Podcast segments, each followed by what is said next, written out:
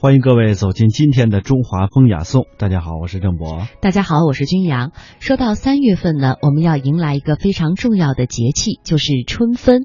不知道您会不会跟我一样，把春分和立春呢有的时候会搞得混淆，那两者究竟有怎样的区别呢？这个节气有怎样的民间习俗？今天的节目呢，我们就从春分这个节气说起。二十四节气当中反映四季的变化，我国古代习惯以立春、立夏、立秋、立冬来表示四季的开始。那么春分、夏至、秋分、冬至则处于各季的中间。立春呢是二十四节气当中的第一个节气了。立春是从如果说从天文上来划分的话呢，在自然界，在人们的心中，春意味着风和日丽，鸟语花香，春也意味着万物生长，农家播种。立是开始的意思。那么自秦代以来呢，中国就一直以立春作为孟春时节的开始。立春是从天文上来划分的。那春分是春季九十天的当中的中分点，二十四节气之一，每年公历大约为三月二十日左右，太阳的位于黄金零度，也就是春分点的这个位置。春分这一天呢，太阳直射地球的赤道。南北半球的季节正好相反，北半球是春分，在南半球来说就是秋分了。春分之后呢，北极附近开始极昼，范围也逐渐扩大，而南极附近的极昼结束，极夜开始，范围也逐渐扩大。我们刚才说到了，立春呢主要是天文春季的开始，而春分呢表示太阳运动的一个规律。在立春的时候呢，气温、日照、降雨开始呈上升的趋势增多，但这一切对于全国大多数地方来说呢，仅仅是春天的前奏。立春它的含义就是开始进入春天，过了立春呢，万物复苏，生机勃勃，一年四季由此又开始了一个新的轮回。春分这一天呢，刚才我们为大家提到了一些，阳光呢几乎是直射赤道的，全球绝大部分地区的昼夜几乎是相等的。在北极点和南极点，就分别是北纬九十度和南纬九十度附近呢，可以观测到太阳整日在地平线上转圈的特殊的现象。那春分之后呢，阳光直射的位置继续北移，北半球开始了昼长夜短。春分呢是每年的三月二十日或者是二十一日，有许多的古籍记载关于春分节气的解析，而古人呢喜欢感受大自然赋予的美好，所以在这样的节气呢，也总喜欢是吟诗作画，歌颂一番。立春和春分都属于春季，立春是春季的开始，过了立春，万物就开始有勃勃的生机了。春分呢是春季九十天的中分点，我国大部分地区越冬的作物呢都已经进入了新一轮的春季生长的阶段。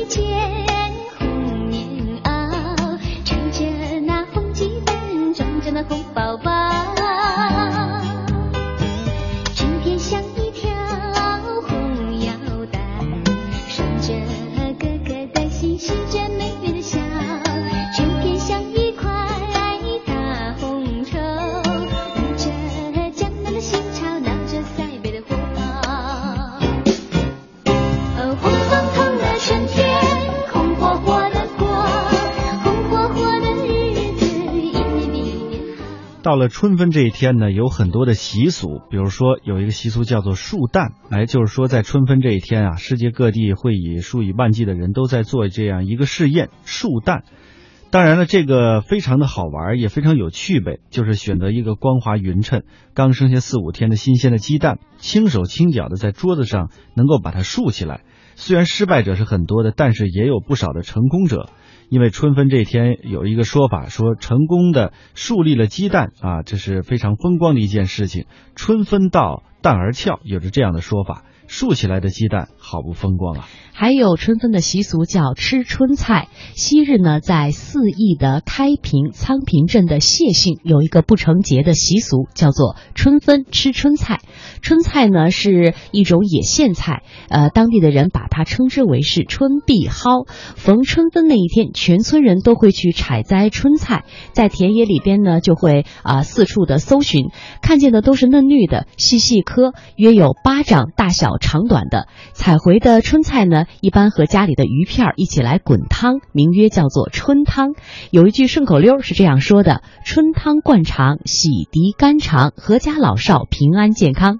一年自春，人们祈求的还是家宅安宁，身壮力健。哎，还有送春牛的，春风这春分这一天到来的时候呢，挨家挨户的去送春牛图。这幅图呢，就是把二开的红纸或者是黄纸印上全年的农历的节气，还要印上呢农夫耕田的图样，名曰春牛图。送图者都是一些民间的善唱善说的人，主要说一些春耕和吉祥的一些不为农时的话啊，每到一家就是即景生情，见啥说啥，说的主人乐，直到给钱为止。言辞呢虽然是随口而出，但是句句有韵动听，俗称为说春。说春的人也有一个好听的名字，叫春官。春分这一天呢，还有其他的一些习俗叫粘雀子嘴。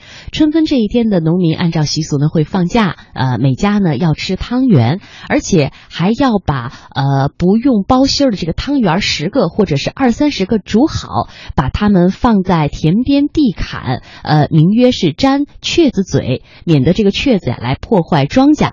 春分时节，呃，这个时节呢，孩子们喜欢放风筝，也是他们放风筝的好时候，尤其是春分的这一天，呃，有的时候大人们也会参与。风筝的类别呢也有很多，呃，大小不一，呃，形状呢也是各异的。当然也有在市场上去买，呃，卖的现成的风筝的，都非常适合孩子们玩耍。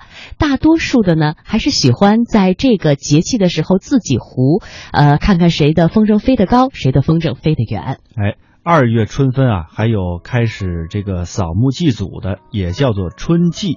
这扫墓前呢，先要在祠堂举行一个隆重的祭祖仪式，有杀猪宰羊，也请一些鼓手来吹奏，以礼生念祭文，然后呢带引行三献礼。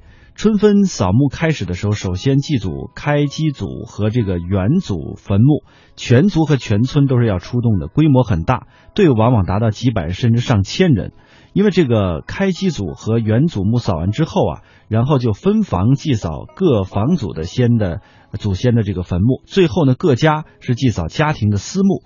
大部分的客家地区呢有着这样的春季祭祖扫墓的活动，都是从春分或者是更早的一些时候开始的，最迟清明之前要扫完。各地呢当然有各地的说法，正所谓是清明后墓门就关闭了，祖先英灵就受用不到了。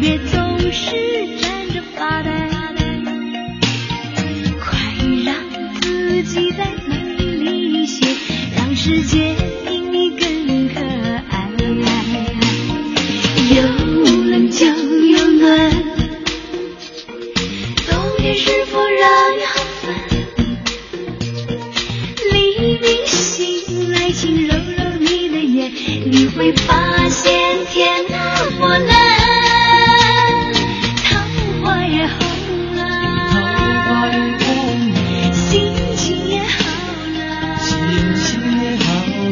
冰封的情感。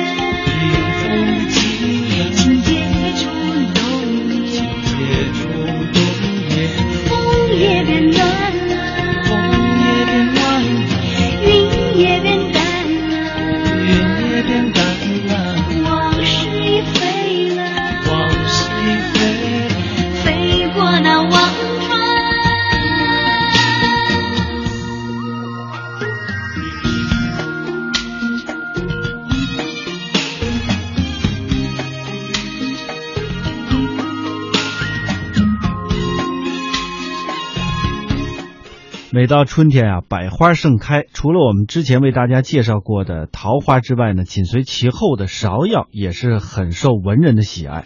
因为芍药是我国的传统名花之一，具有非常悠久的栽培历史，它也有很多好听的别名，像是江梨、殿春花，和国色天香的牡丹并称为花中二绝，自古就有牡丹为花王，芍药为花相这样的说法。芍药花的生长呢，天气对其影响特别大，呃，特别是这个气温和降水都会影响芍药花开的这个长度啊时长。它适合生长在温带，同时也是一种很耐寒的植物，能够在极为寒冷的零下依旧呢正常的开花，是一种生命力非常顽强的花种。于是呢，芍药花在我国被列为六大名花之一。它也有花语，代表的是一种情有所钟、依依惜别、难分难舍之意。芍药代表的是一种很美好的爱情，在我国古代传说当中啊，就有很多关于芍药的爱情故事。芍药的美和雅是很多的，那关于芍药的诗句也非常的多。一夕清雷落万丝，霁光浮瓦碧参差。有情芍药含春泪，无力蔷薇卧晓枝。这是北宋诗人秦观的《春日》，这首诗写了雨后的春景。瞧，雨后庭院薄雾参差，碧瓦晶莹，春光明媚。芍药带雨含泪，脉脉含情。蔷薇静卧枝蔓，娇艳妩媚。这里有近景，有远景，有动有静，有情有姿，随意点染，参差错落。全诗运用得非常绵密，描摹非常的传神，可以说自具一种清新婉丽的韵味，十分的惹人喜爱。好雨知时节，在一夕隐隐春雷的召唤下，它随风潜入夜，它润物细无声。雷是轻的，雨丝是细的，春雨的特色，诗人只用了这两个字就揭示出来了。那碧绿的琉璃瓦被一夜的春雨洗得干干净净，晶莹剔透，犹如翡翠。瓦上还有水珠，在晨曦的映射下，浮光闪闪，鲜艳夺目，令人心旷神怡。最妙的是最后两句，诗人采用了以美人喻花的手法，再加上对仗，确实是美不胜收，与杜甫的《春望》有异曲同工之妙。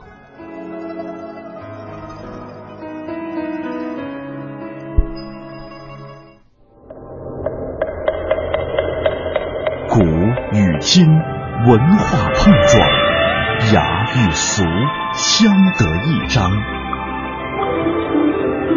与古人对话，和文化同行。这里是中华风雅颂。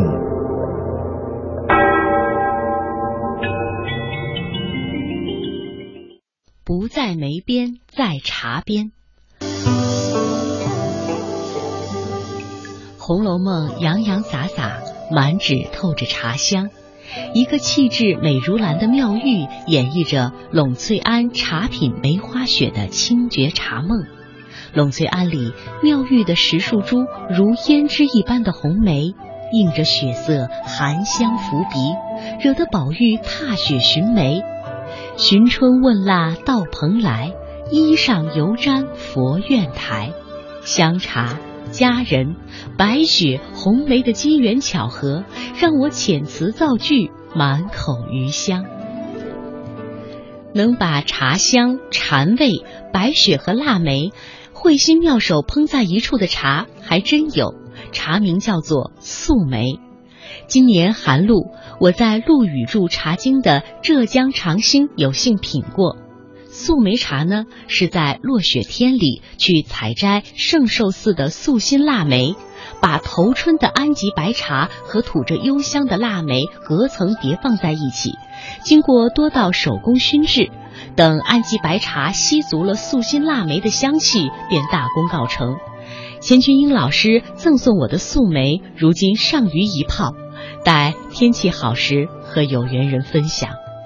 雪晴的午后，玉壶春瓶里清供着梅花，我目手焚香，读南怀瑾注解的《金刚经》恶颂：默然无语是真文，情到无心意已熏。撒手大千无一物，莫凭是谓论功勋。其实好书好文一如好茶，能安抚平静人的内心。在室内坐久了背凉脚寒，我煎水泡上了上个世纪五十年代的台湾乌龙，老茶戒瘾，便选择朱泥的梨形小壶，茶一出汤，森香回荡，沉韵悦人。会喝茶有好茶喝是一种轻福，喜欢茶能遇到老茶是修来的福报。过去我独饮此茶时，有陌生的茶友来一起品饮分享之后，茶友总是连声道谢。我笑言，茶本是清饮之物，和懂它的人分享才能体现它的价值。好茶碰到了就是有缘，有缘的来的总是不早也不晚。不同节气里的同一杯茶，气韵和滋味会不尽相同。每一次茶聚都是一期一会，应当且饮且珍惜。回味间，鼻端梅香浮动，清凉悠长。老茶喉韵深长，口齿间老茶特有的沉香、森香、果香浓淡忽现。茶室里老山檀的袅袅青烟弥散渐远。一杯茶里可以体会到忙里偷闲，香中缠绵。由此可见，只要素淡心简，幸福距离我们并不遥远。早春的时光，我最牵挂的是南京梅花山上的一束束花开。